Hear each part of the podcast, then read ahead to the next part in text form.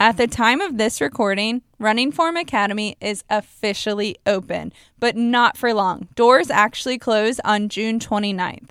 So, if you're ready to increase your mileage and your speed with less fatigue and less injuries this year, you need to improve your running form. I'm not talking about trying random cues or tips that you found online that might not even work. I'm talking about a full body approach because running is a full body workout, it's a full body movement. So, if you can improve your running form from head to toe, you're going to be able to run more efficient. And an efficient runner is a fast runner and a smart runner. Go ahead and click the link in the show notes to get started and get instant access. I'm also throwing in three main bonuses. One of them is to master the hills. So, if you are struggling with inclines or declines, or you have a hilly race coming up, you want to make sure that you go through this mini course because it explains exactly what you need to do to tweak your running form throughout the hills and it gives you exercises in case you are struggling with those hills. It also includes a breathing bonus. I know that breathing and activating my diaphragm has really improved my running, has helped me decrease my heart rate when I'm running. So I want to give you all the goods that have helped me with my running, but also just being able to activate your core and your pelvic floor because that is all connected to the diaphragm. The last bonus is to improve your speed this year.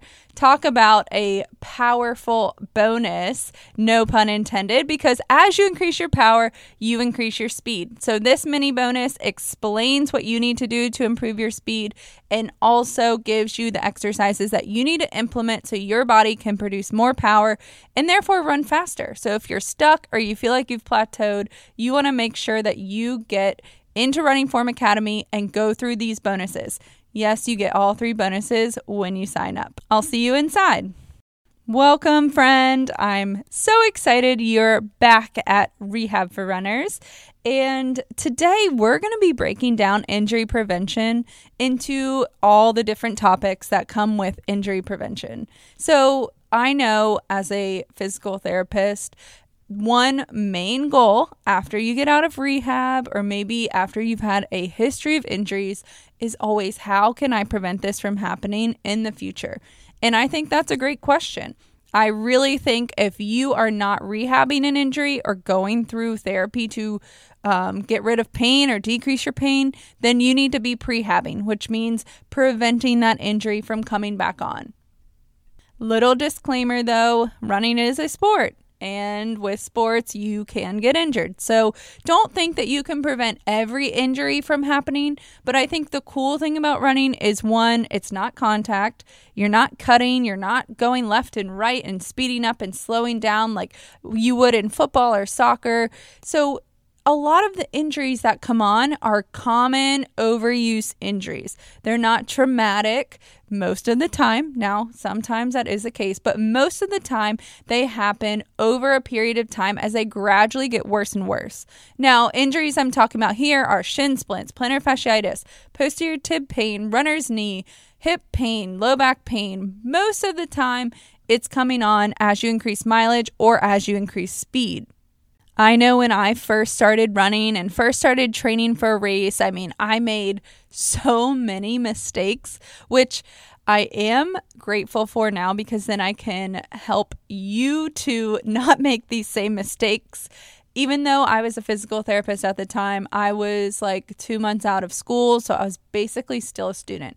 But what would happen, I guess this was over five years ago, what would happen is when I would start running, and it really happened right when I would take my first couple steps, I'd lace up my shoes, do my dynamic warm up, which was basically a couple exercises here and there, nothing too serious. And I would start running and I would get this pain in the back of my left knee. And it would basically wrap around to the lateral side of my knee and it would eventually shoot down into my foot and it would almost like bypass my Achilles and my ankle, just shoot right into the bottom of my foot, and my foot would go numb. And it was the weirdest sensation because right when I would stop running, it would go away. And when this happened, I went through everything that you've probably done where I have rested it for two weeks and I iced it and I foam rolled the heck out of it and I got it dry needled and I tried new shoes and nothing worked. Nothing worked. And then I started praying and I started crossing my fingers and nothing worked. So it was really, really frustrating. So I will say if you are starting to have any sort of pain, discomfort, anything like that, you want to make sure you jump on it quickly Rest is not the answer anymore. New shoes doesn't hurt to try with some new shoes, but that's usually not going to fix the problem for why the pain is actually coming on. So, fast forward probably two years. I took a lot of time off from running after that. I basically dropped out of my race. I turned into a couch potato. And I eventually, months later, started lifting weights because I was like, I can strength train and not have this pain. And I need to do something because I'm just basically turning into a couch potato. So I have to do something. So let me start strength training. And months and months, probably six months later, I got back into running again. And the pain wasn't there. And as I started getting more addicted to running, I started running more and more. I realized I have to do everything in my power to make sure this pain does not come back on. So I was basically in the prehab phase. I was in the preventative phase. I think strength training really helped. That was basically my rehab, I guess you could say, because it really helped to fix any imbalances that were going on. Basically, my posterior chain, like my calves and my hamstrings and my glutes, were really, really weak. And the joint right under my knee was hypermobile because of those imbalances. And it basically pinched on the nerve that runs behind my knee. And that is not an injury I have ever seen before. It's not an injury I've seen since I've had that pain. But going through the rehab process actually for me was strength training, only because I really waited a very long time to do the rehab process. But now that I was back into running, I was more in that prehab phase. And I realized, okay, I have to do everything in my power to prevent these injuries from coming on. And that's what we're going to be talking about today is all the different ways that you can prevent injuries from coming on because let's face it, you want to keep running for miles and miles to come, whether it's for your mental health or your physical health or your competitive side. I want to make sure that you can keep running. So let's dive in. So, the first topic of injury prevention is strength training. Of course, I think every runner should strength train. I don't care how experienced or non experienced you are. I think every runner should strength train, but not just any workout because there's a bazillion workouts online right now. And not all of them are created for runners. And I think that's where strength training can get a little too general. I think runners need to be strength training with exercises that are specific to running. I think you need to work muscles that are specific to running. When you run, you're working on your endurance, you're not working on your strength.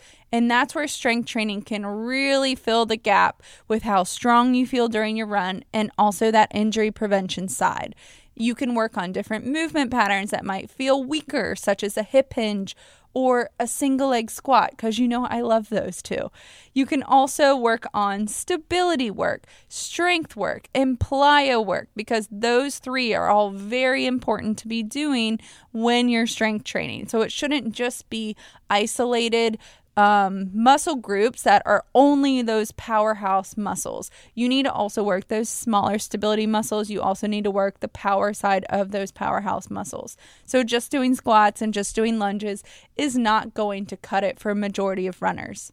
I recommend that runners strength train two to three times a week, and your weight selection is really just dependent on you. That's something that is pretty darn specific to you as an individual because it's going to depend on a couple of different factors. So, the first factor is your experience.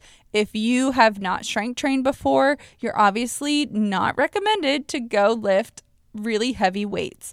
You want to be focusing on getting those movement patterns down, working on your quality of movement over quantity, which means that you're working on how you're moving through those exercises. Make sure you're doing them correctly versus just knocking out 30 reps and moving on, just checking it off the list. Okay, so the other factor really just depends on what phase you're in if you're training for a race or if you're in the phase of trying to just build more muscle at this time, that's really going to depend on what weight you're lifting. Because if you're training for a race, you don't want to be lifting a weight that's too heavy for you because you're just going to be really, really sore after that run or after that workout and then be too sore for your run because if you're training for a race, running is your priority. So just keep that in mind.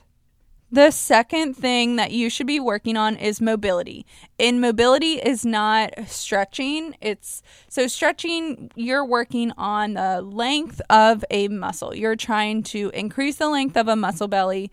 And mobility is the joints range of motion. So you could sit and do that sit and reach stretch that we've all done in PE class, and you're working on hamstring flexibility.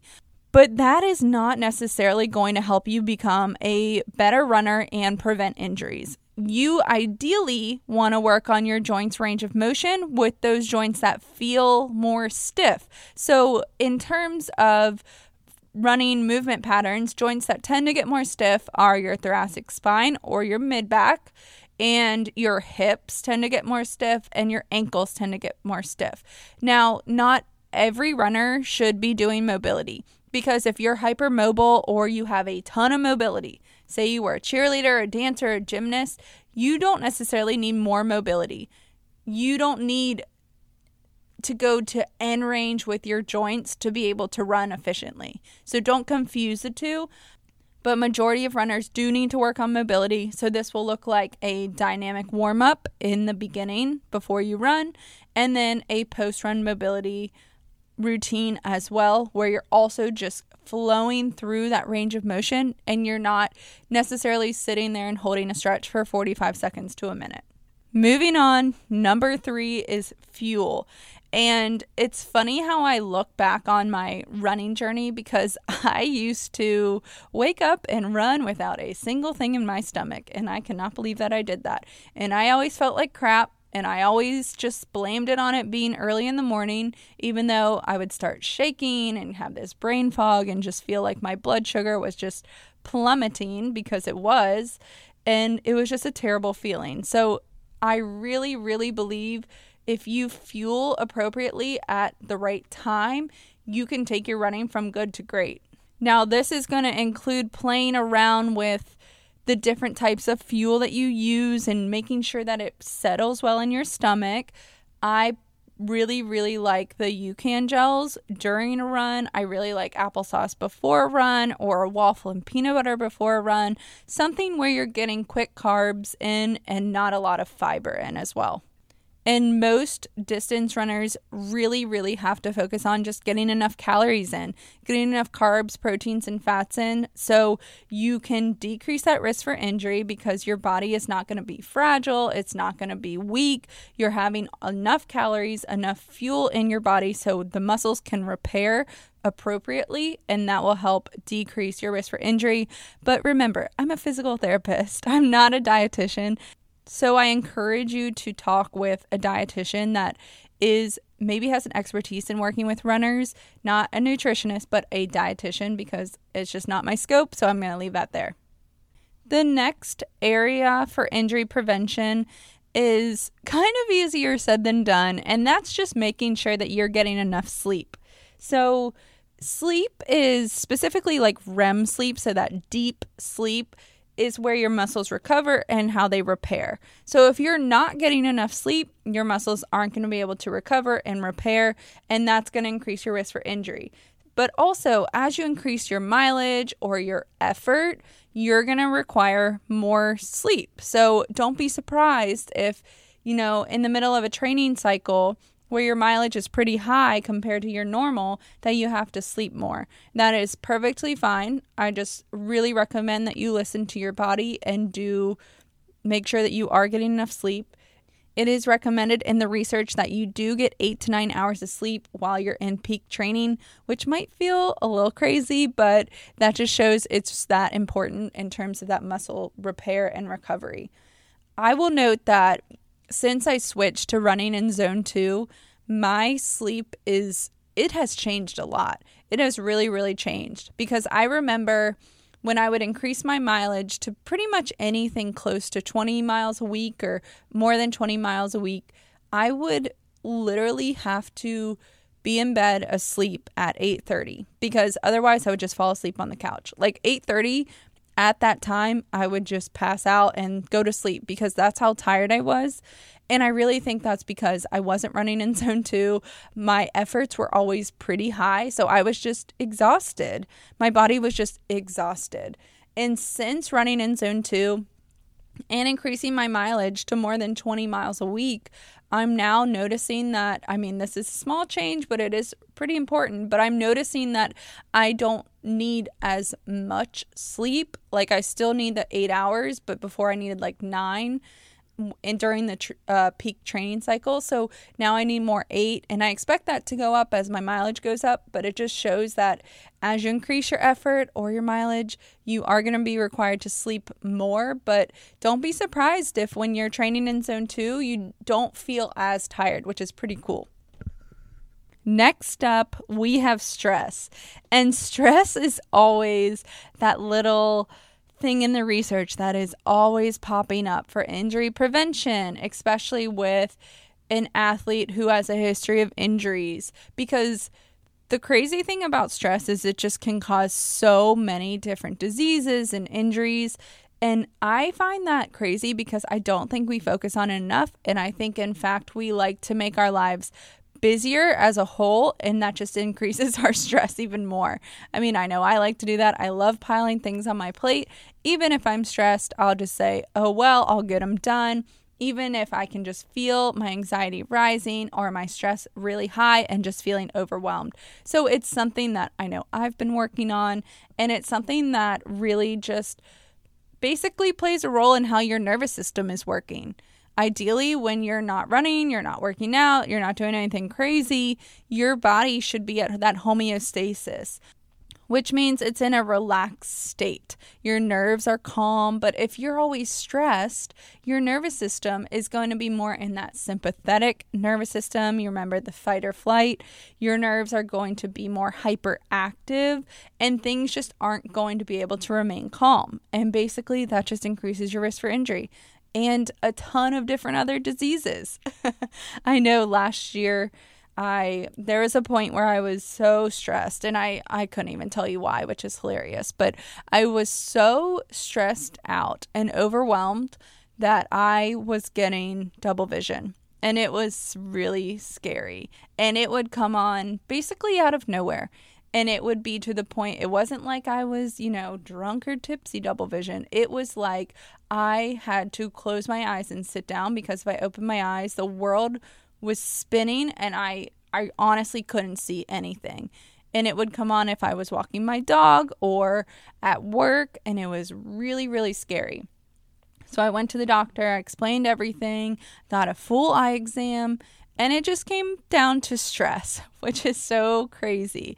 So, if you are stressed and you're having crazy symptoms, I really encourage you to work on managing your stress. I know for me, journaling and meditating, and also just saying no to opportunities that do not serve you has changed my life. And I really encourage you to try that. Make sure you're managing your stress and don't take that lightly. Next up, we have working on your running form. And this is something that I think has just been pretty much neglected on social media. It's pretty much neglected if you go to a PT clinic, if you're injured. And it's something that is kind of mind blowing. And it might be because you don't necessarily learn all about running form when you're in PT school, and it does take a higher degree or more of an expertise to really work on running form to its full full aspect because it is a full running is a full body movement. So if you're working on running form, I'm sure you've heard just different cues or different tips or random drills to try and they can help, but they're not looking at the full body. And that's what I think is pretty cool when you actually look at how your entire body works as a unit when you're running, how your head controls your trunk and your trunk controls your leg swing and your arms control your legs. And it's just really, really cool how all of that works together.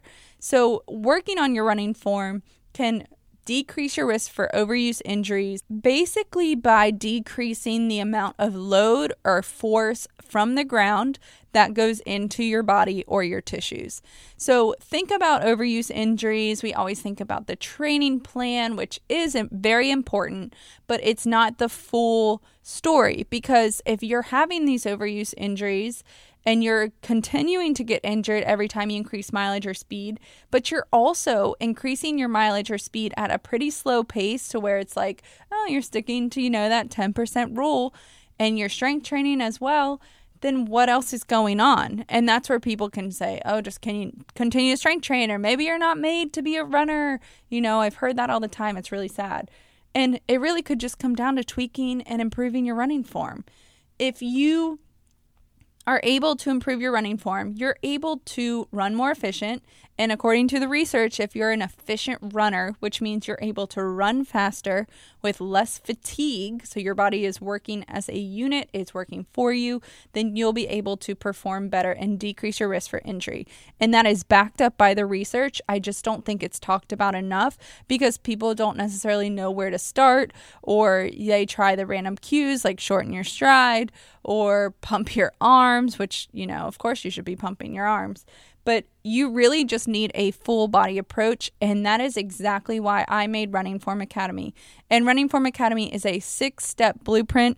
It was not something that was made overnight, it was actually four years in the making and one year to put together to make sure that you can work on your running form and improve your running form from this full body approach, but also you can learn about how to improve your running form and then implement it. So I encourage you to check out Running Form Academy and get inside, see all the modules inside, and how they can help you improve your running and decrease your risk for overuse injuries. And last but not least, we have making sure your training schedule is made for you. So, I know in the past I've used cookie cutter training schedules, but I really think that you know, whether you work with a run coach or not, you want to make sure that you have a training schedule that works for you, for your lifestyle, for your schedule, for your injuries, for your body, for your race as well, and your running goals. I know I said I've used cookie cutter running um, training plans, but really I've taken them and I've used them to a T. I followed them, you know, just like it says, and I actually ended up injured. So the second time around, I tweaked it and I made it more for my schedule and my body and what I thought I could handle based on my running goals. And that made a really big difference. So I think, you know, I just mentioned that increasing your mileage by 10%, what if you still get injured? But a lot of the time, we are increasing our mileage by more than 10% when we're in training. And research actually backs up that we can increase our mileage by up to 20% every week. So, total weekly mileage can be increased by up to 20% every single week before you really triple your chance for increasing your risk for injury. So, keep that in mind. But you do want to personalize your training plan. You want to make sure it's working for you. You want to make sure that you're following that 80 20 rule where 80% of your runs are easier and then 20% of your runs are that harder effort. And I think that's going to really help make sure that you are able to decrease your risk for injury. So, in conclusion, even if you do all these things, you could still get injured. Little disclaimer there because running is a sport. But I do think if you include all of these things this year and really work on all of these different aspects, you can improve your running. You can become a great runner, an efficient runner, and also just decrease your risk for injury. Make sure that you don't overcomplicate these. Make sure you get the tools and resources if you need help. It's always best to do that than to try it on your own with all the really bad information that's out there on social media or on the internet. It's always best to just go to the expert. I hope that helps, and I'll see you next time. Bye.